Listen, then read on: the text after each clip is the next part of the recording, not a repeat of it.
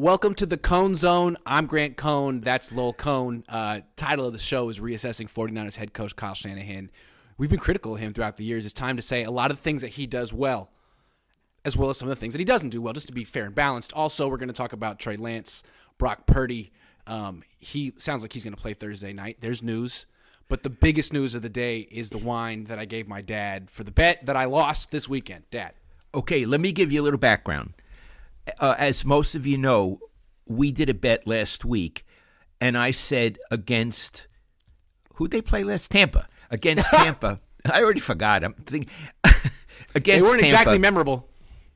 that he would um, Brock would have a passer rating of over 95. Iggy said under 95, and 95 was a push. If you got that, I won big time because he was 136 point something or other. The reason I took I did the bet in the first game where he substituted for Jimmy, I saw things that were very impressive, and I want to say what they were. Quick release, really quick decision making, and the ball going exactly where you wanted it to go. And with Jimmy, that stuff was an adventure. This wasn't an adventure. This kid played like a veteran. So we bet a hundred dollar bottle of wine, um, and I did expect to win the bet. Iggy was very sweet. He got me two bottles, around fifty apiece, and each is a Beaujolais. I'm going to talk about that in a minute, and then we'll get to football. I'm not good at showing. This is one of them. Can you see? I know because right is left and left is right. It's a little kind you know, there you go. Is that all right? Yep. And then here's the other one. It's also Beaujolais, and I want to tell you about Beaujolais. Come on, idiot. There. Okay. Um, Beaujolais is used to be considered a kind of a humble wine. It's generally in the Rhone, in France, in the Rhone region or Burgundy, where the in Burgundy the key grape is one of the greatest grapes of the world, Pinot Noir. But they grow Gam- Gamay, which is the grape in Beaujolais. It really doesn't age very much. You drink it young; it's a teenager, and it's very light and very fruity and very, for me, very pleasant. As I've gotten older, I've gotten away from these big tannic cabernets, which a lot of us drink in California, to the more s- subtle, light, lighter in alcohol French Beaujolais. Having said that, Iggy got me a Morgon, and these are one of the two kind of Beaujolais that actually ages. This and Moulin-à-Vent. So that's the whole deal on wine. Thank you, Iggy. you were really generous, and you came through quick. Well, the guy that I bought them from said that uh, they're drinking well now. So I'm sure they could Yeah. age, but yeah. They, uh, we're gonna, you and I are gonna drink them together soon. Yes, I was hoping. I'm scheming for that. Scheming. the the bottle should be no less than 134, I guess, for the uh, quarterback rating. That's that's clever. I couldn't find a 134 dollar bottle of Beaujolais though. I got you two of the nicest one I could find. Eric, thank you. Seats Turley says, "Great bet, fellas. I think you sh- should do another one for Thursday night football. The Seattle defense plus Geno both stink. I'm a little gun shy right now on the bets. And I think Iggy and I agree on this game. Yeah, I think so. Um, and let's talk about it. Brock Purdy spoke to the media today. Saw him walking around. Uh, listened to him talk. He sounds like a guy who's gonna play this Thursday night. He talked about how it's important for him to show that he can rise to the challenge and play in a short week with an injury. And I think he's like over his dead freaking body. Would he just give away this opportunity for some other quarterback to step in and potentially have a Cinderella run with this great freaking team? So Looks like the Niners are going to have their quarterback in Seattle. What do you expect this weekend? Well, l- let me just say this, Iggy. I always thought he was going to play unless he was in intensive care. He is so motivated, as he should be, and this is his shot. Why would he give up his shot? Um, plus, they do things. Trainers, doctors, they have probably pain relievers.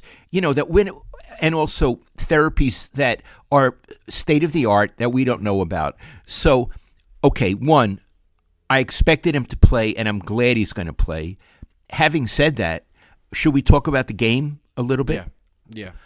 I expect him to murder Seattle, murder them. Um, do you want me to tell you why? Go ahead.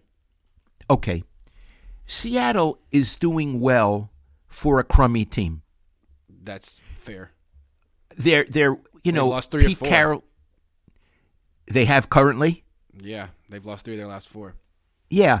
And what happens is, first of all, th- their defense is good in spots. It's tough. It's a tough defense. But I think this kid will be able to take it apart. And I don't think the offense of Seattle can do anything with the Niners defense. I think the Niners defense is going to shut them down. And on a video today that you had with Jimmy Ward, I love Jimmy Ward. He's so smart and he has such a, a, a, a my, uh, an understated sense of humor. He had no respect for them. He said, We have to take away their running game and make Geno Smith pass, i.e., Geno ain't, no, ain't really that good. Put the, put the game in his hands and we'll kill him. And that's what's going to happen. Look, I, I think the Niners are going to win too. I, I'm just a little hesitant to say murder because they've beaten the Seahawks like twice in Seattle the last 10 years. Both games came down to the final play. And it wasn't just because of Russell Wilson. It's a tough place to play. It's gloomy up there, Dad. It's very gloomy, as Ahmad Brooks told us after one of their losses up there. I think, look, they made it look very easy the last two weeks.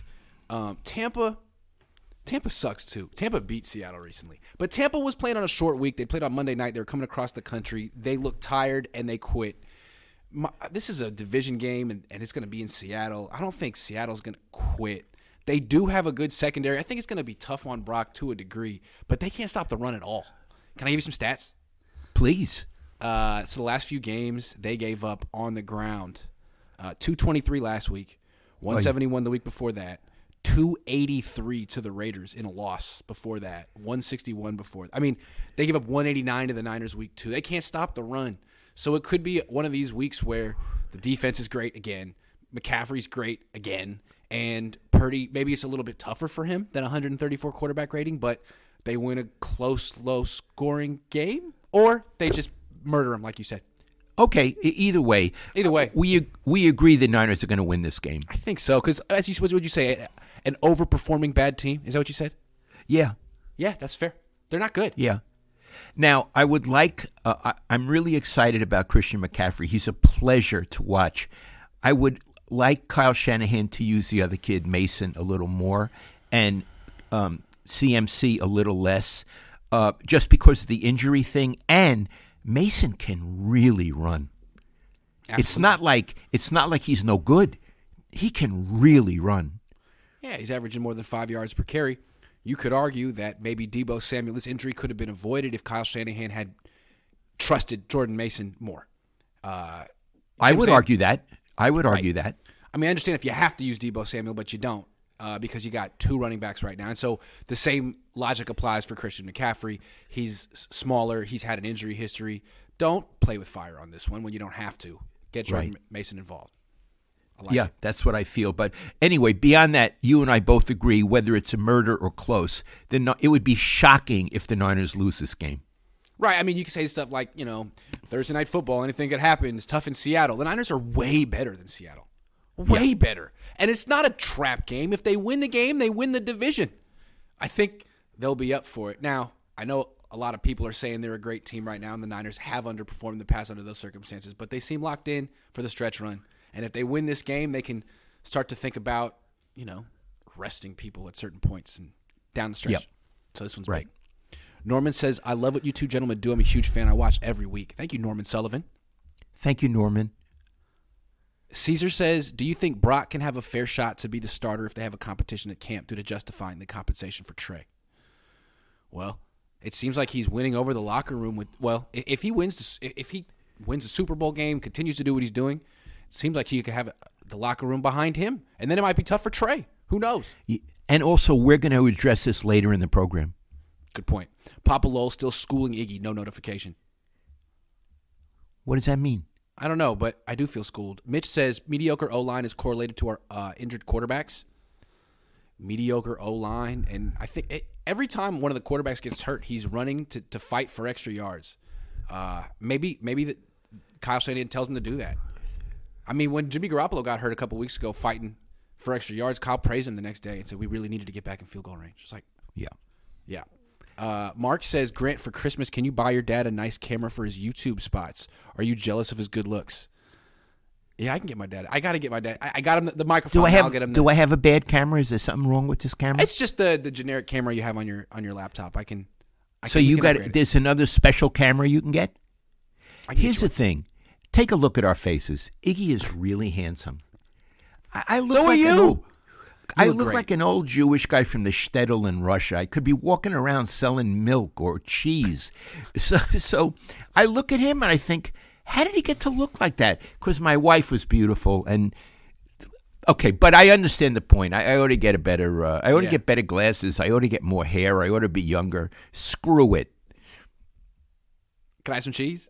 John says Montana didn't have the strongest arm either. It's true. He certainly Okay, not. but hold on a second. Hold on. yeah. He didn't. So we're already after a game in three quarters comparing this kid to Joe Montana. Could you cool your jets? Yeah, it's gonna look. Last week was great, but remember Tampa Bay was gassed on the on the uh, on a short week on the road. It Yeah. might be a little bit tougher this week, and eventually it will be much tougher for for this kid. Of course it will. Joe Montana yet. Callie Tremor says, Does it seem like everything is happening for a reason? Not trading Jimmy Garoppolo, Trey getting hurt, having the number one defense, Jimmy Garoppolo getting hurt, and getting the Niners to this point and Brock coming in and the offense opening up. Fate. Well, Yep. We're talking a lot about fate and, and mythology these weeks, right? Yeah, we're going to be doing that in a few minutes. Brock Purdy makes him feel like the team of destiny. Brian uh, Jones says BP low end comp Colt McCoy, high end Drew Brees. Both are similar in size with similar arm strength to Brock Purdy. Drew Brees, J- Joe Montana, Drew Brees, Johnny Unitas. I was going to say Johnny Unitas. I, look, I love this kid's story, and I'm very. I love watching him play. Could we stop those comparisons? Is he already over the Steve Young level, and he's at he's at a, a higher level than Steve Young? I don't think so. Better doesn't mean anything. Seattle swept us last year, going seven and ten. It's going to be a tough game for Purdy. Coby Bryant and Tariq Woolen are good cornerbacks. That they do really have good cornerbacks. No Deebo. Ayu could have a tough time. Um, it's still Seattle. If Seattle can stop the run, it's a game. But they haven't been able to stop the run in like two months or all season. Really, they have like they're giving up five yards a carry. So I don't know. I don't think they're going to fix that.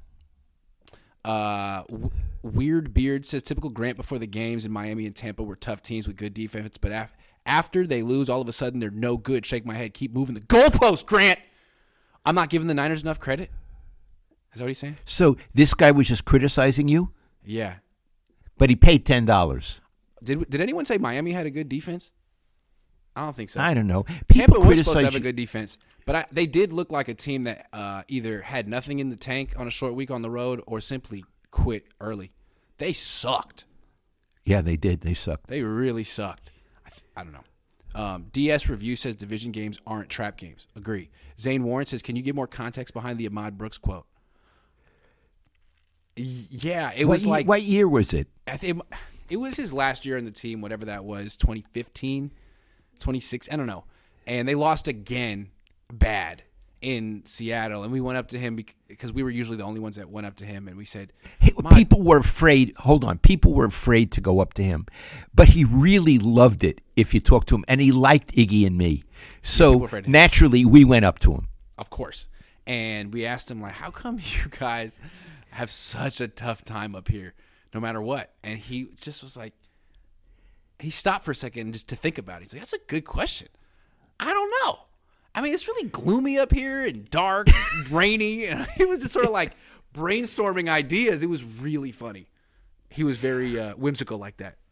Iggy, very interesting things happened in that um, locker room up in Seattle. There was the thing with Ahmad Brooks. Yeah. Then there was the thing with Anthony Davis. Anthony Davis, Bam Davis. I don't know if people remember him, but he was a right tackle who was very good for a few years.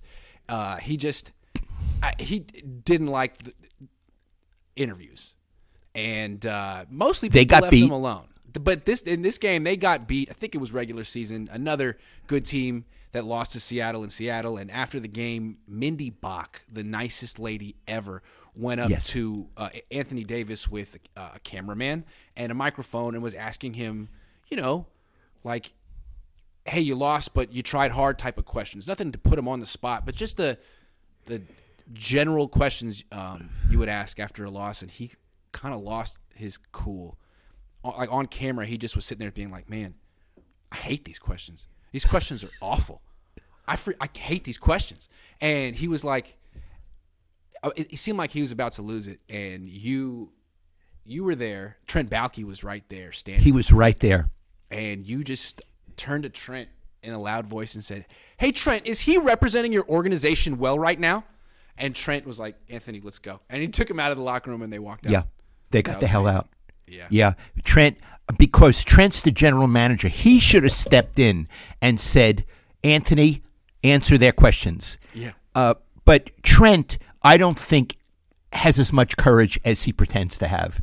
And Iggy, True. I got such pleasure saying that. Is he representing your organization the way you want? And there was one other thing in Seattle.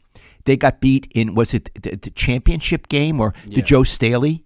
Oh yeah. So we went. That was the, that was 2013 when they lost on the Richard Sherman tip interception to Malcolm Smith, like the most heartbreaking loss ever. We go to Joe after the game to get, you know, his emotional uh, take on the game, and he sort of clams up on us and, and, and snaps at us after a couple of questions and um, is upset, and no one holds it against him. We all Right, he's wonderful. He's wonderful. So we just moved on and asked questions of other people. Five minutes later, we leave the locker room. We're sitting in the interview room waiting for the coach or something. Yeah, waiting for Harbaugh. Waiting for Harbaugh, and um, Staley comes out like a side door where Harbaugh would come from, and it's like, what, what is Staley doing? Pokes his head out and says, "Hey, Lowell, could you come here for a minute?" Yeah. And because I guess he he snapped the most at you during the the, the group Yeah. interview, and you I didn't see this part. You can tell the rest of the story. Well, then he, we went out into a private area, and he said, "Lowell, I was rude to you. I'm so sorry, and I apologize. I'm not normally that way. I'm having a tough time today." And I got to tell you, I did this for like 40 years, 37. I never had a, a player ever be that courteous. Um, a- a stand-up guy and I, I felt emotional and i said joe i have tremendous respect for you there's nothing for you to apologize for But didn't he also beyond apologizing? Didn't he also say, "Ask the question again. Let's do it again"? yes he did you're right he did ask me a question again let's do it again joe staley is just a wonderful guy Yep. so things happen up there in seattle Things do happen up there. and f- Iggy, i think i think the randy moss happened in seattle oh yeah, with the Raiders when you with the Yeah. Raiders. Yeah. yeah let's move on from But that let me just say, I've been covering this team for a long time. I've gone to a lot of games in Seattle. Okay, there's been frequent times where me and you both felt the Niners are going to murder the Seahawks in Seattle. yeah It's never happened. Never happened. In fact, what Okay. always almost always happens is the Seahawks win. Sometimes the Seahawks murder the Niners. Twice they've won, and I was at neither of those games. The Niners. So if they if the Niners beat Seattle and Seattle, it would be the first time I've ever seen that in person, and it'll all be because of Brock Purdy. Brock Purdy, aka King Arthur, aka King David. J. Mark Garza says what? This ideal game. This is the ideal game for Mason to have a coming out party. Give him 22 carries. Kyle, thank you both. You're great. Sure, Thank you. Absolutely, agree with you, Jay. Anoop says Niners can bring back to back from IR for the Super, Bowl stretch run. I would suggest Eli Mitchell and Trey Lance, not Kinlaw. Backup quarterback is the priority. Um, yeah, I don't know. Yeah, I would say so too, but I don't know where Kinlaw and Trey are really at in their recovery. I saw Kinlaw in the locker room today. I haven't seen Trey in the locker room in a long time. Josh Wyatt says if Brock could um, have a mustache, he would be Gardner Minshew. Height, weight, wingspan, arm strength, 40 yard, same moxie, same story, quality backup. I hear you. I hear you. It's good comp. Uh, Tampa had like half their defense out of the game. Yeah, they lost Vita Vea. I'm telling you, I, it, it was an important, it was an impressive performance, but pump the brakes. Papa Cohn with the comics in the background. Let's go. Oh, well, let me say, this is the room that, after he was a little boy, Iggy grew up in this room. But then after he went away to college, um, well, after that, my wife, uh, we have two grandchildren. And so she put all kind of children's things. So if they would sleep here, they would really enjoy it. So that's that. College Student 78 says, Grant, thank you for all that you do. One of my favorite parts of game days is waiting for your grades. We need more travel logs. Well, I'm going to Seattle tomorrow. I'll see if I can put one together. Rich says, if Purdy plays as good as Ty Detmer, we'll be good. Ty Detmer. That's there's a name I haven't heard in a while. Matthew says, "Lol, I am reading your book right now. Just finished the Kaepernick chapter. Loved the Bill Walsh and Al Davis insight. Oh, thank you so much, Matthew. You made my day. Thank you. Didn't Al Davis used to insist, not insist, but request that writers would call him Mr. Davis, Uh, well, I don't know if he insisted on it, but people do it. Oh, and here's the thing. I, you know me, I would sit in the in the news conferences with Al. He'd be up there, and the, I mean, I'm not going to name names, but famous writers, famous columnists, Mister David, you bring me in, and I would always go, Al, Al. Al. I mean, who who was he? I call Bill Walsh Bill. Yeah. Who? Uh, say Al. And the thing is, Al and I were from the same neighborhood in Brooklyn, and he understood where I was coming from. That it's a lack of respect. He went to um, Erasmus. I went to Midwood High School, and he was always pissed because he considered us their main rival. Right. Uh, and he would so try to he- brag about football games from like the 50s. We kicked your ass in 1951. Like, who? Ca- nice, Al. Way to go. Well, when Bill Walsh was dying, no, I'm sorry. After Bill died, about a week later, it was training camp, and Al uh, had a, you know, a, a major press conference, and to talk about Bill. It, it was up in Napa because I used to train up in Napa, and so we we're in a big ballroom at the uh, Marriott up in Napa, and he comes in, and even before it starts, he's at his comes to the table, the dais to talk, and he goes, I always sat like Iggy. You sit front center. I'm here, you got to deal with me. Iggy does that, I do that. And he goes, Lowell Cohn, Lowell Cohn. I was talking to Bill in his house just before he died. And I said, Bill, I finally realized why Lowell doesn't Lowell doesn't like me. And Bill, who's dying and couldn't give a shit about Midwood and Erasmus, allegedly said, Tell me, Al. And Al said, because Erasmus always kicked Midwood's ass in football. A lot of guys it. heard that. It was it. That, was was, it. why Atlanta. You got me. You got me. It's been eating me up these, all these years. So yeah, Mr. Mr. Davis. The other thing that kills me is when uh, journalists or sports writers willingly call a coach they're covering coach. That one kills me. I, f- I feel different about that. W- May I explain? Go ahead. Okay. Coach is a title. Is it? Yes, it is. It's a title. I'm sure a lot of the players call the coach coach. I think it's fair to use a title like sergeant or lieutenant.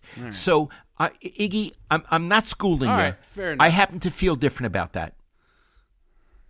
It's like calling a player player. Hey, player, how you? I think it's weird. But okay. Okay. fair enough. All right, all right. I, I, I changed my stand. Master J says, Grant, love the sessions with your you and your pops. Lowell, your son is solid in the game of sports. J. This is Master Thank you so much. I Thank thank you. Never forget, Trey will beat out Brock for QB one. He certainly may. He certainly may. The Freak is a new member. Thank you. Frank All right. freak. The Freak. So we've been talking a lot about um, mythology, King Arthur, King David, and the uh, what this the symbolism of what Brock Purdy's doing and why it's so uh, irresistible. The story, and we were saying, you know, that he's like King Arthur, but beating the Dolphins was not pulling the sword out of the stone. Was not getting Excalibur. Beating Tom Brady would be that. And the way that he beat Tom Brady 35 to 7 certainly felt. I mean, people were chanting his name, Brock Purdy at Levi Stadium, like he had just done the impossible. And I, there was a lot of parallels. Uh, it's Do you want me to start? Yeah, I mean- I love what you're saying. so he's this like man of destiny, this this Revel- Relevant, the last pick. Well, he has this moment where he pulls the sword out of the stone, and it's against Tom Brady, who was like the original Brock Purdy, twenty something years ago. He was the, the late sixth round pick that no one heard of, and he became a starter his second year and won the Super Bowl right after 9-11 with the Patriots. I mean, it was a storybook ending. It's what the it's what the country needed.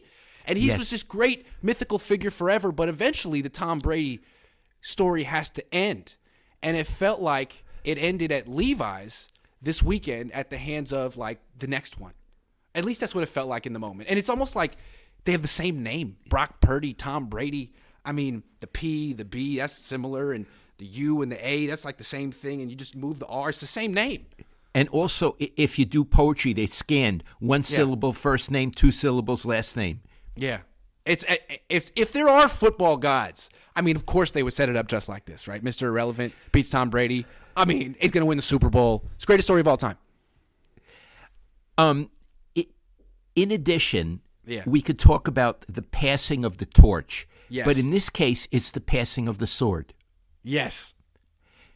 And I want to say one other thing. We've seen it once before on the 49ers, and it, it, it absolutely fits into the mythology. Joe gave it up for, to Steve. Steve's last name is Young. It went Yeah. from the older to the younger. That's just true. what we're talking about now, the older Yeah. to the younger. That's right. Steve's last name, his name in that contest was symbolic. Yes, it was. Yes, it was. You hadn't thought of that, right? I had not thought of that. No. You owe me, you owe me a nickel, No. not a bottle of wine. You owe me a nickel for that one. Okay. Well, So we've seen this phenomenal mythology play out before on the 49ers. we have. We, Yeah, and it's have. I I love it. And what I want to say is I love this story. Now, I've been to a lot of 49er games. Um the game with the catch, that, you know, championship game was really important. And Joe Montana's um, Super Bowl victories and and Steve's were a big deal. Um, so I wouldn't put Brock Purdy's game at the level of those games, but this game that he played is probably in the top 10, at least top 10, maybe top five Niner games I've ever witnessed in my life. It was, this story is that exciting.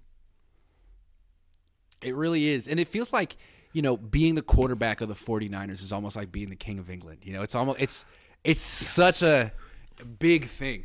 And it's almost like ordained from God, the football gods. Not anyone gets to be the 49ers quarterback and some people can hold the throne uh, you know, and they don't deserve it. And they don't get They're luck. illegitimate. They're illegitimate. illegitimate. I would say that Jimmy Jimmy Garoppolo was illegitimate. Maybe maybe Colin Kaepernick was, but there are certain Alex Alex Smith. Smith. But there are certain even Jeff Garcia. They didn't get over the mountaintop. They did not get to the promised land, but two of them did. And I don't know. Maybe Purdy will be the next one. Maybe not. But he's. It feels like to be a real legit Niner quarterback, you have to have this triumphant start.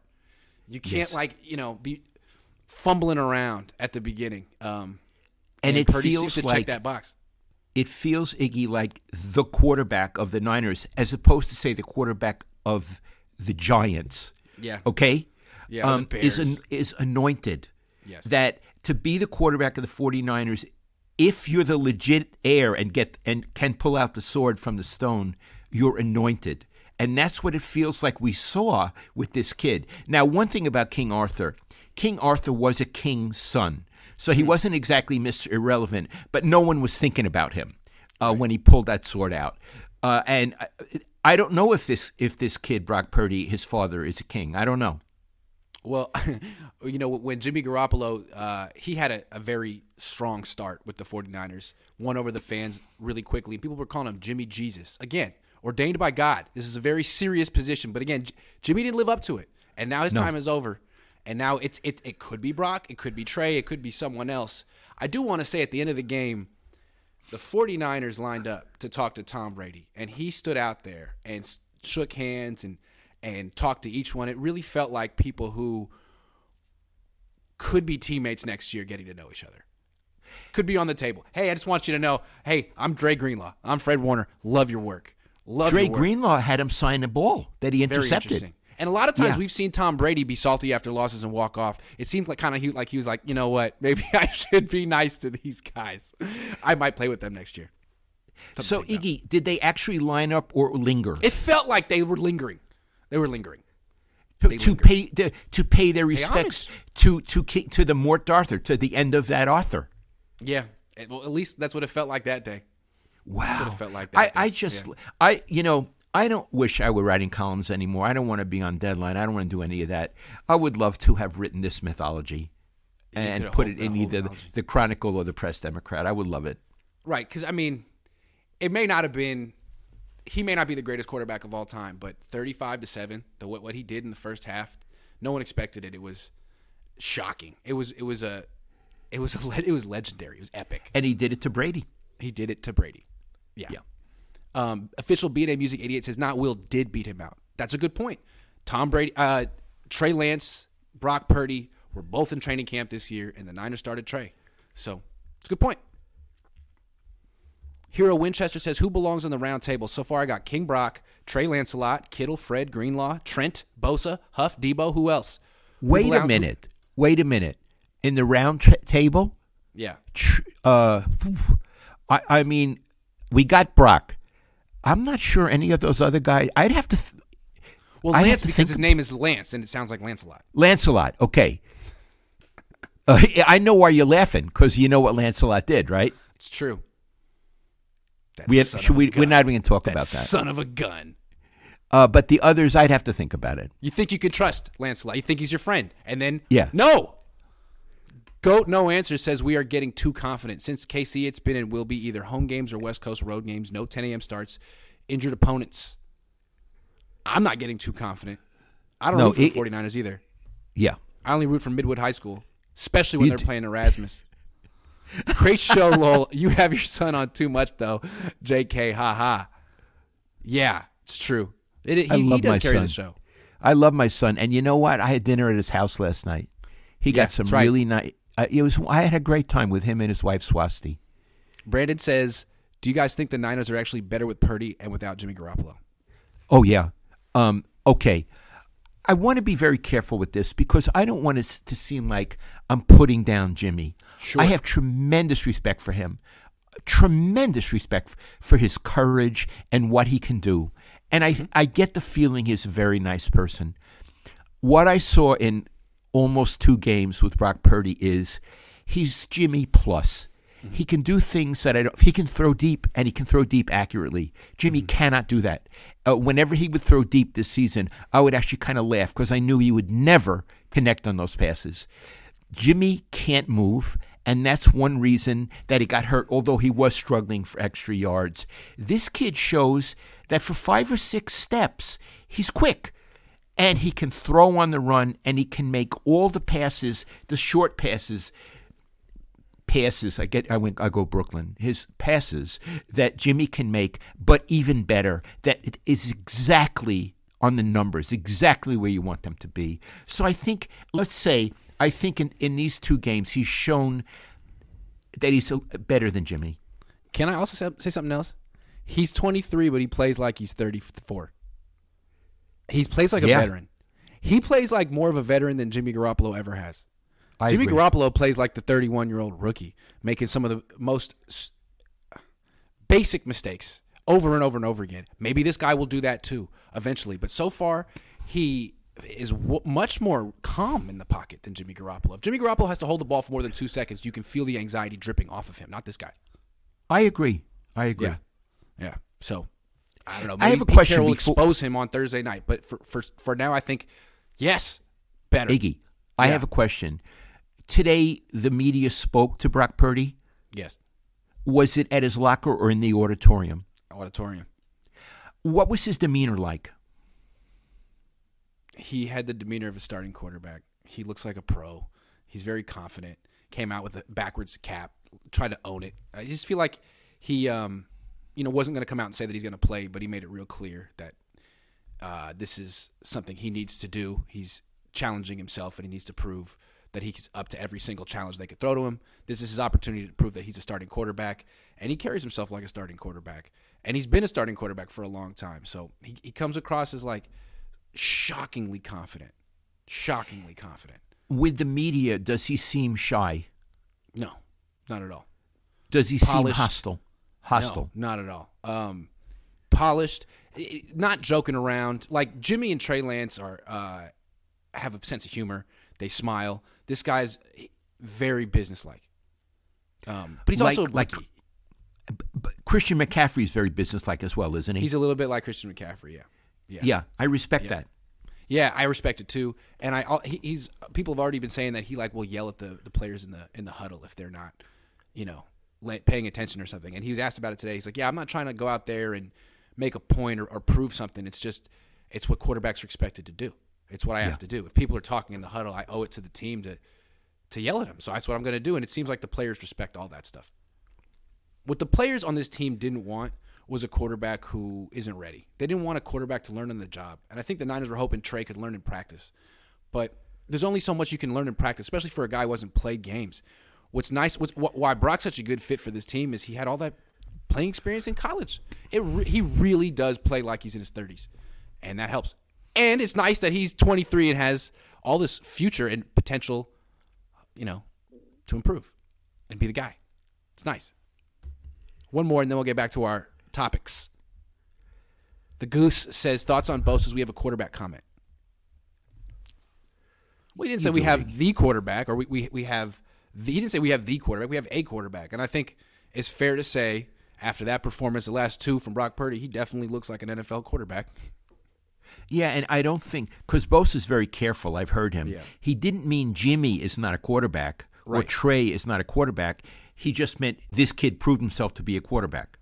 Right, and the question with the Niners is, you know, they're a, gr- they're a great team, but do they have a quarterback? Can they win a Super Bowl? They do have a quarterback. They can win the Super Bowl. Doesn't mean they will, but you can't just write them off because Brock Purdy's no good. Tinker, he slept with the Queen. Betrayal. LOL. Love it. He did. Yeah, you're. Well, we didn't want to say that. We didn't want to ruin Lancelot's Yeah, reputation. because we know people are, are running to read King Arthur right now because we brought it up. okay, so we talked. We just talked about Brock Purdy for 36 minutes. He- uh, people were chanting his name at Levi Stadium. He's the greatest quarterback in franchise history. He's the next Joe Montana. If he wins the Super Bowl, uh, or whatever, if he keeps this going, maybe wins a playoff game, plays well in a playoff game, things are going to get interesting this offseason. People are already start, starting to look ahead, and they're saying, well, if he does X, Y, Z, the Niners should trade Trey Lance. Uh, get what you can for him. Commit to Brock Purdy. If because if Brock's a starter, then Trey's never going to get on the field. And what's the point of having him at this point? To me, that's just really stupid. What do you think, Dad? I think in the cat in the pantheon of stupid ideas, that takes the cake. That's the number one stupid idea. May I give some reasons? And usually I'm, I'm much kinder than this, but may I give some reasons why that idea is stupido? Please. Okay, first of all, we don't know that Brock Purdy is better than Trey Lance. We don't know that. We haven't really seen a lot of Trey Lance, and Kyle Shanahan, for all his genius, really has screwed that one up. Uh, last season and this season. So Trey Lance has not had uh, a shot. Nope. In addition, Brock Purdy has been great for almost two games. There's no guarantee that he's going to be great in the future. The league might catch up with him. He may be on some super adrenaline high. Who knows? He might get hurt.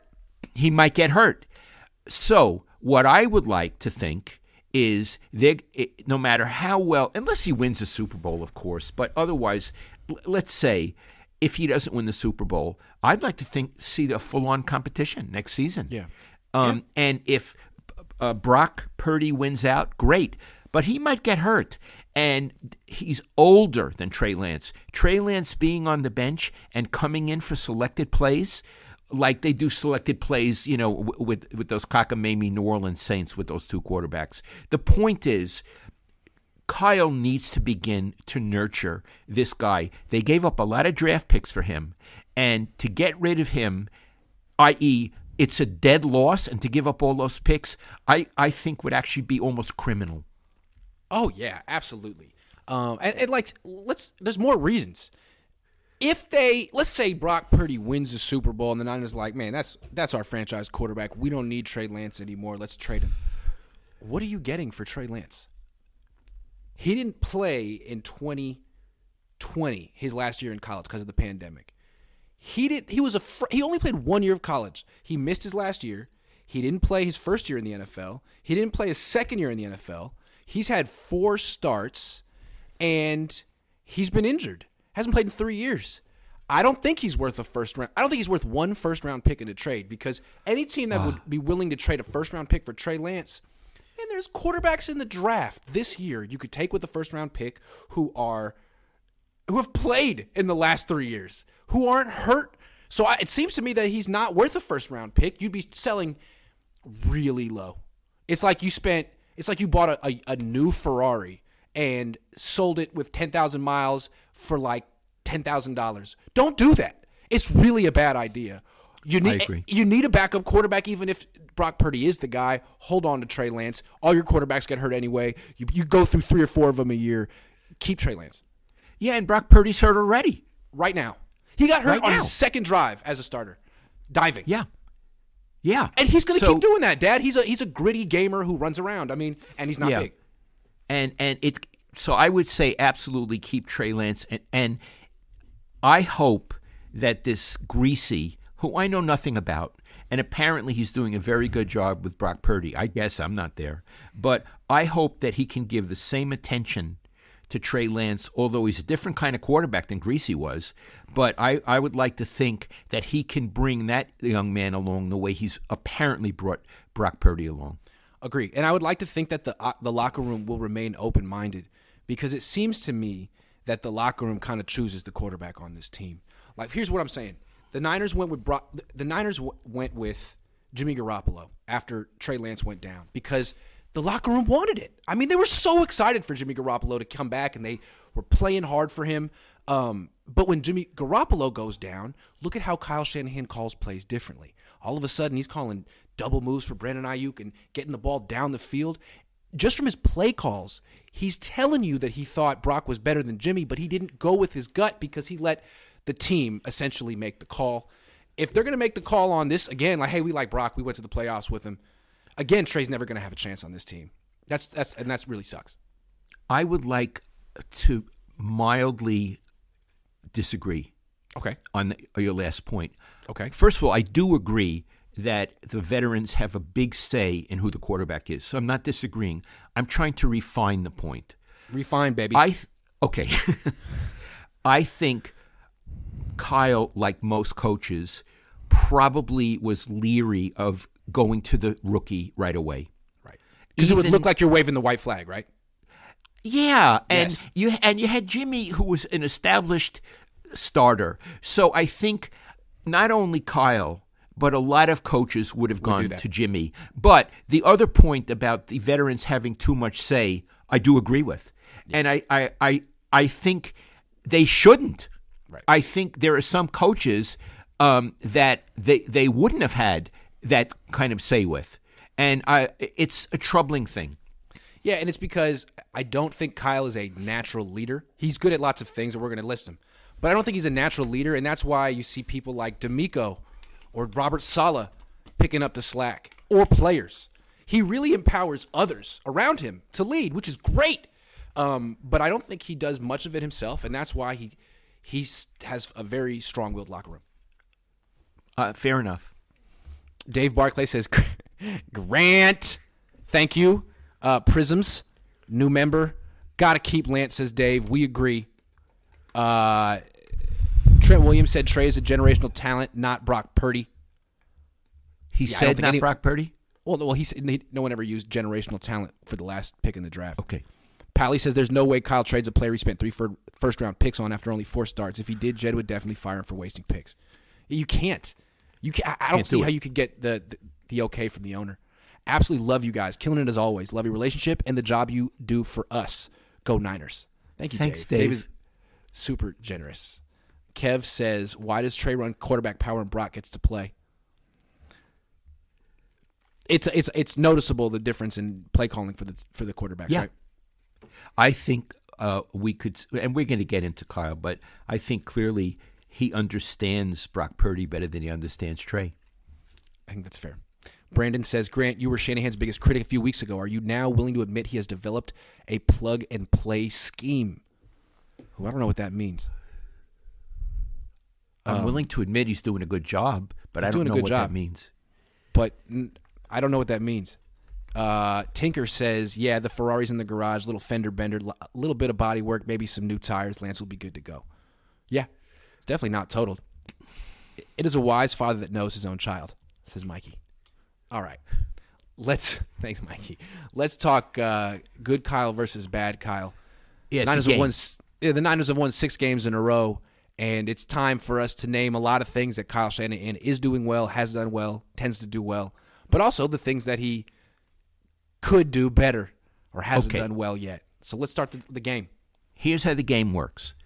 I'll go first, and then Iggy will take turns. I got my piece of paper here. And we're going to start with something that Kyle has not done well, but immediately say something that he has done well. So we're going to keep it entirely balanced and end with the good thing. So my first one is he's a very slow starter. That's obvious. Last season and this season, he had losing records for a while, and everybody was getting a little nuts uh, because he wasn't doing that and doing well, wasn't winning. And I think part of it is he either doesn't understand his personnel early on, and it takes him a long time to figure out how to use the chess pieces, or he's imposing his system on players who may not necessarily fit that system, and it takes him a little time to work that out. The good thing is he works it out. So he's a slow starter, but he's a fast finisher. So that's the, the yin and yang, the bad and good. How about you, Iggy? Okay, uh, we talked about this in the last one, but he's not much of a leader.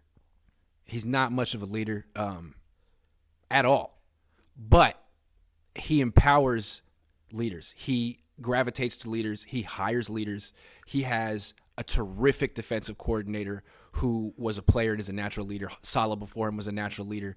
Uh, he lets his own players have a big say, like Kittle and Juszczyk and Trent Williams and McGlinchey and all all the vets are very empowered on this team. So he can stick to his strengths and let other people sort of be the, the drivers of this team. Love it. Yeah. Okay, I have one. He gets a lot of players hurt. Yeah, he does. I mean, look at currently on the defense how many people are hurt. Look how many running backs he he's gotten hurt, and now he's gotten three quarterbacks hurt this season. Not two, Yeah. three. So uh, there's something about how he goes about his business. And look, this isn't the first season. For many seasons, there's been a lot of well, we would have won, but we had players hurt. He gets players hurt, but he and John Lynch seem to have a real knack at getting a lot of great players. Look at what they do at running back. There's always somebody, the next one up, who's really mm. good. Uh, on defense, on the defensive line, they, they often can find new people who do really well. So he gets players hurt, but he almost has an infinite number of players, so that compensates for it. Yeah. Um He's really his offense has been inconsistent forever with the 49ers. There'll be games where it looks like everything's clicking, they finally figured it out and they're going to be one of the best offenses in the league. Then the next week they look inept. And it seems like despite the fact that they have excellent running backs and tight ends and wide receivers and and quarterbacks who've won a lot and have talent that their offensive line isn't great. And if anytime they go up against a defense that has a big dominant defensive line that can get some pressure with only four guys, this offense is in a is in for a long day, like a couple weeks ago against New Orleans when they scored 13 points. On the other hand, Kyle Shanahan's team, he's a head coach, and his teams consistently have great defenses. Consistently. And it's the priority. They prioritize it in the draft and free agency. They have great coaches from the coordinators to the linebacker coach, Johnny Holland. He was gone. He had cancer. He came back. The Niners are the best linebackers in the league. Every other team has crap linebackers that are exploited left and right. And the Niners have Dre Greenlaw, Fred Warner, Azeez Al-Shaair, guys who are absolute impact players both against the run and the pass. Um, their their defense is remarkable. And it's a little bit like 20 years ago when Brian Billick was with the Ravens and he had that consistently great defense. But it's like, how much are you really doing here? But hey, he's the head coach and it's consistent, and that's why they win that defense. Um, okay. Um, in the off season, as far as I recall, tell me if I'm wrong, Iggy. The Niners had a big coaching turnover. A lot of coaches either were forced out or left, and I, I, know we we talked about why and how would it affect the team. On the other hand, he has a great coaching staff. Um, so even though a lot of people had to go, and you've talked about this in one of your points, he he has great coaches across the board. And here's what I want to say: a really good head coach wants to have the best assistants and coordinators around him. Not only because they're good, but it's a show of confidence that he's not threatened by really good coaches. Bill Walsh had Mike, Holm- Mike Holmgren, George Seifert. I mean, I could go um, Dennis Green. He had great coaches. Bill, who was insecure in many ways, was not insecure about that. And when these people went out into the league, they were really significant coaches. So Bill had that. Kyle has now DeMeco, who's probably going to be a head coach. Saleh, who's really doing surprisingly well in New Jersey. I want to give um, a contrast. When I covered Mark Jackson, who was when he was a coach of the Warriors, um, I think people could generally say he had a very poor coaching staff. And people around the team told me that they thought it was not quite up to the level of an NBA coaching staff. My reading of it was he didn't want any challenges, mm-hmm. that he wanted to be the man and he didn't want to have contradiction, arguments, other points of view. Well, there was one other guy on his staff that had some uh, pedigree, uh, Mike Malone, and he ended up. I think he's still a coach. He's been a coach for a while, and I, he he didn't last, right? I think he. Uh, I don't know. And Iggy, what did uh, in front of you and me? What did um, Mark Jackson call? Mark Jackson felt Mike Malone got too much credit, and he it was like, "Man, that, that guy's my underling. underling. Giving all my all the credit to my underling." That's so what he I said. he didn't want his underlings to get too much credit. Right. Whereas Bill Walsh and Kyle are happy to give them credit, happy for them to get jobs. So one of the strongest things, even though there was a big turnover in coaches, Kyle gets good coaches and is not afraid of them, and I respect that. I got more. Uh, okay, yeah. so what he's not so good at drafting high in the draft. This ah. guy has wasted so many first, second, and third round picks. Uh, I mean, I like Trey Lance, but so far he's gotten zero return on those three first round picks. He spent a first round pick on freaking Mike McGlinchey. He spent one on Reuben Foster, Solomon Thomas, on and on and on. I mean, so many wasted big investments. But then he always makes up for it with some fifth round pick or some seventh round pick or some undrafted free agent. It's like, oh, you you you you ruined Trey Lance. You you recklessly ran in between the tackles, and your season is over, right? No, you got the, the last pick in the draft. Actually, is really good too. Just happens to be that way. So, uh, oh, you lost Jeff Wilson. You lost Jeff Wilson Jr. Well, Jordan Mason's freaking amazing too. So, and over and over and over again it's like I don't know if he's getting bailed out or he, or he's just better. The team is just better at drafting these guys. I don't know. Strange. Yeah, it's true. The back end of the draft makes up for their failure at the top end of the draft. And so next year they have no first round pick, no second round pick, only one third round pick, no fourth round pick. And I think they they've just embraced that this is who they are. Let's just only pick after the hundredth pick in the draft. They're good at it. I don't get it. Okay, another is except for what we're seeing about Brock Purdy, Kyle has not really been good at coaching quarterbacks. Yep. He's not. There's nope. a lot of failures that he's had. Um, Beathard, mm-hmm. you can name him better than me. Uh, he, he, hasn't. I mean, Nick Mullens. He mm-hmm. just mm-hmm. ha- hasn't. Now Purdy may be the exception. On the other hand, I do think he's good at spotting good quarterbacks. Right he, spotted Trey Lance, who, who I think is going to be very good, and he spotted Purdy, who's a different kind of quarterback from Trey Lance. So although he can't coach up quarterbacks mm. or hasn't been able to until now, he can spot them. And that's why Purdy's a really good fit for Kyle because Purdy isn't a project. Purdy's pro ready. Purdy's played right. a lot. You right. Know, I mean, he's Purdy is is what he's going to be. He's been this for a while. He's he's he's got all the game experience. Lance is a project for an ambitious, good coach like Andy Reid. And Kyle took on the project thinking he's on that at that level. Well, we'll see. We'll see. I got another one, um, and I'll start with uh, the good one first. He's actually good at evaluating talent. Like he spotted Brock Purdy, and then not only that, he brought him into training camp and gave him a spot on the team and cut was he, or he traded Don't know. He they cut Nate Sudfeld, who they had given guaranteed money to. So Kyle was at practice. He watched the preseason games, and he correctly evaluated that. He also gave Jordan Mason a spot on the roster over Trey Sermon, who they spent a third round pick on last year. So he can see it. Give him credit. The only thing is building the depth chart after that. It's like, okay, so you gave Jordan Mason a spot on your team. You realize he's good, and what does he do? Nothing until week 13, and then even then he can't play until he's you guys are up three t- scores in the second half. It seems like he's a little conservative and stodgy, kind of like the the high school football coach who's like only going to play the seniors and he won't play freshmen because it's not going to do that. But it's like you know he's good, man. So he's a little conservative and stodgy with his depth chart, but he definitely can't evaluate talent, both players I'd and like coaches. To, I'd like to talk about his conservativeness a little bit. Mm-hmm. I agree with you that he's v- suspicious of rookies and he's very conservative on the depth chart. On the other hand, in his play calling, he's very brazen. He's Yes. very he takes risks. so he has two different personalities. Yes. Yes. It's like I don't want to play you, but once you're in the game, hey man, no, I'm not holding back. Let's go. right. It's like he's at war with himself. The conservative and the liberal uh, are, are at war inside his head. right. And maybe that's you know the symptom of being Mike Shanahan's son. Maybe there's a lot of his dad's influence, a, a, a coach from an older generation, how he would do it, how that kind of stuff. But um, I don't know.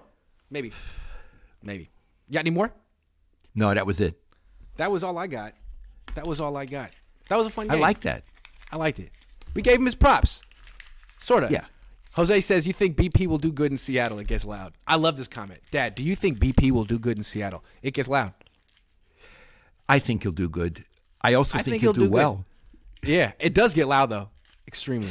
It does. It gets very loud there. And gloomy. Tanyan says, Hot take, but if Purdy wins the Super Bowl, then it alleviates the pressure off the Super Bowl window. Let's trade develop without that looming. too. Yeah, sure. Yeah, yeah. But uh, if they win the Super Bowl, I- I just don't see how the locker room allows a quarterback change. It'd be interesting. Brandon says plug and play means you can plug any quarterback in and win games. Oh, I got it. Okay. Now, um, if they have to pl- plug in Josh Johnson, does that mean they'll automatically go up and win in Seattle? I, I like Josh Johnson, but uh, I don't think you can plug just any quarterback in and they'll win. I think Brock Purdy will win. Are quarterbacks winning games with this team because of Kyle's offensive system or because of Kyle's defense? Well, uh, certainly Purdy played beautifully. I don't know if it was Kyle's system. It may have been Purdy's readiness. Yes, absolutely. Purdy played beautifully. Also, Yeah. the Niners defense gave up seven points, and the Niners ran for 200 yards. So, Yep. most quarterbacks going to play beautifully. I'm not nothing against Purdy, but he's in ideal circumstances here.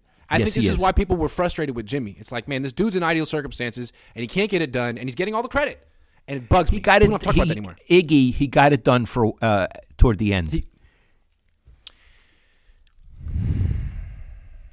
I mean, he was on a winning streak, wasn't he? Yeah, right. But it felt like he wasn't ever going to win the Super Bowl. Maybe he would. And now I agree. Like maybe maybe, Yeah. maybe Brock will. Right. That I agree with. I, I agree with that point. I don't Yeah. think Jimmy would win the Super Bowl. Brock, based on how many minutes we've seen him play, has the potential to. Right. Right. Because that's the expectation with this defense and this run game and these weapons. Maxime says Kyle should have uh, stood his ground last year with the trade packages early, got two TDs in like three, four plays. But who cares what McGlinchey and Juice think? Kyle cares. Kyle clearly cares what his uh, veterans think, for better or worse. Sam M says Grant hated your guts for years. I think I was just insecure about the truths you kept speaking. Now a fan, great content. Niner Empire. Thank you, Sam. Thanks, Sam. it. Uh, Drippy Dad says, "I- "Is the unconscious bias on Purdy being battle tested? Is there unconscious bias on Purdy being battle tested? I don't know what that means. I- I'm sorry, I don't know. And could I say something about unconscious bias? If it's unconscious, how does anyone know it exists? Because it's unconscious. It's true because if a tree falls in the forest, you just don't know if it's going to make a. In fact, it would make a sound wave, right? But a sound a sound is when a sound wave hits a sound receptor. It's a it's a it's a relationship. It's a That's right, relationship. about it. It so is. is sight. So is sight. It's true. That's a good point. M Niner says, Lowell, how good were the defenses when you covered the team, the championship winning teams to be exact? How good were those defenses with Ronnie Lott and George Seifert? Oh my God. Those were great defenses. Now, I'm not skillful enough to go position by position and compare to now, but those were great defenses. Fred if I remember, Dean, I mean, I wasn't Hacksaw alive in Reynolds. 1981, but wasn't? Don't people say that the defense of that 81 team was better than the offense of that 81 team? I'd say it was. And, and there were rookies on that team. Yeah, three rookies in the in the defensive backfield. Ronnie, oh boy, what a player. Jay People, says- he, he hit so hard, Ronnie, people didn't want to go near his area. Yeah, I don't even think you're allowed to do that anymore. Jay says Kyle can't manage situational risk, which leads to injuries. He doesn't know when to not do something risky versus when the risk would be worth the reward. That's a really good point, and that's you know Deebo's injury, running the ball at midfield up 21. You didn't need to do that. That's Trey Lance's injury. Running the ball between the tackles on second and long early in the game. I mean, if when when they were running Deebo Samuel in the playoffs to win games, by all means. But this is different. That's a good call, Jay. He got he got into the spirit of the game. Uh, say little behind Purdy, uh, diving not on coach. I don't know what that means. Meaning that uh, his getting hurt was because he Oh. dove. Yeah, sure. I just think it's interesting that all the Niners quarterbacks get hurt fighting for those extra yards. Purdy, aka Brees, aka Jimmy, to uh, to Saints for Michael Thomas. Michael Thomas hasn't played football in like three years. Mikey Niner says, uh, "Many years with you, Lowell. Appreciate you are here. Appreciate Thanks, him being here Mikey. too." Irfin says, uh, "Kyle's very good at having a good coaching staff. And that's really important. Good coaches want to work with him, and he knows how to spot him. Purdy is a Right. poor man's Russell Wilson. He was the eighth ranked quarterback coming out of a weak draft. Uh, he Well, hold himself to Russell on. He doesn't. He doesn't play anything like Russell Wilson. He can run around a little bit, but he's not. Russell Wilson plays like backyard football. Yeah, He doesn't know what he's looking at. He doesn't read defenses, as Jimmy Ward put it. Grant, do you believe the Niners signing Tom Brady? I think it's an option. I do. Oh, that's something we haven't talked about. When we were talking about, if you'll bear with me for a moment, please, yeah. um, we were talking about, you know, should there be a competition next season between Trey Lance and Brock Purdy? Well, what about Brady? What if Right. Brady says, I want to come to the Niners? So, do you mind if we go over this scenario a little? Yes. yes. So let's say his agent, uh, uh, when, whenever it's kosher, after the season, he's a free agent, and his agent says to John Lynch, you know, Tom Brady wants to come back to San Mateo. Hmm? He wants to leave. So Bay Area kid, he's always wanted to play for the Niners. We're willing to sign a contract for not a you know not an exorbitant amount of money and unlimited one or two seasons. Iggy, if you were John Lynch and Brady's people came to you with that offer, what would you do? I'd say yes. Me too. Yeah. Look, Brock Purdy's a great story, but you can't say no to Tom Brady. And look, I, I don't think he's washed up. He he. I mean, the week before they played the Niners, he had this amazing comeback. He looked great. Oh. And then he then what happened against the Niners? We all predicted. We said, oh, they're both of his offensive tackles are out. The left guard retired. He's going to get his ass kicked. And he did. But I thought what was impressive about his performance against the Niners was he was under constant pressure. How many times did he get sacked at? None? Yeah. None. Very impressive. A 45 year old could pull that off. Uh, you put him on this team with that run game and this defense and these weapons. I'm thinking he could have, he could play almost as good as Brock Purdy, Dad. So, uh, yeah, I mean, are you kidding? And then again, I, that's what I felt was happening after the game. The Niners aren't dumb. Tom Brady isn't dumb. They know that this is a possibility. So you had some guys lingering on the field afterward, being like, "Hey, man, I really respect you. It's uh, great to meet you. You know, I'm Christian. I'm just saying." And and he signed the ball for Dre Greenlaw. He even I read he even said, "I'm often a bad sport, but he he came over so nice, and I signed the ball for him." He's not stupid. He want he's trying to make allies on the team. Absolutely. If, So, if this yeah. were some other team, he might have said, Dre, go go screw yourself. But, yeah. oh, you're the linebacker for the 49ers? Yeah, I'll sign that for you. And why don't you put in a good word with Jed York, too? Yeah. So again, uh, look, we love the the uh, Brock Purdy story. Now, if Brock Purdy wins a Super Bowl, does it change the equation? We'd have to revisit it. Okay, but as things stand right now, if Tom Brady wants to come to the team, hell yeah.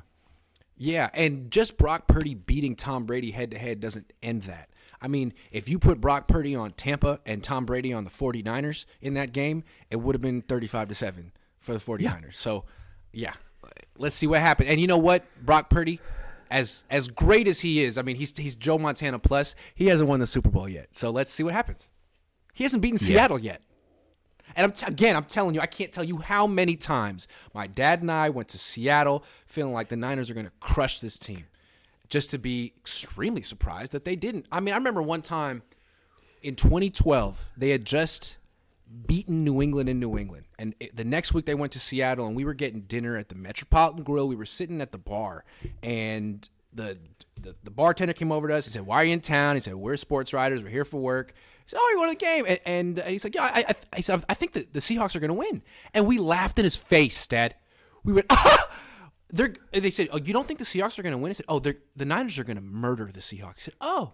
oh, and he kind of just walked away. And they, the Seahawks murdered the 49ers, murdered them. But I mean, they were a better team back then. But I, that's happened a few times. Yeah. we've gone up there. So, just saying, it's gloomy. B White says, "Do we activate Trey if Purdy oblique gets worse?" Well, look, Ryan Hensley knows a guy, has a source who says Trey Lance's uh, recovery is actually going quite well, and that there's a 50-50 chance that he could come back this year. So, seems like if Brock Purdy's healthy, they won't go down that road. But if things get desperate, I don't know. That's what Ryan said. Wow.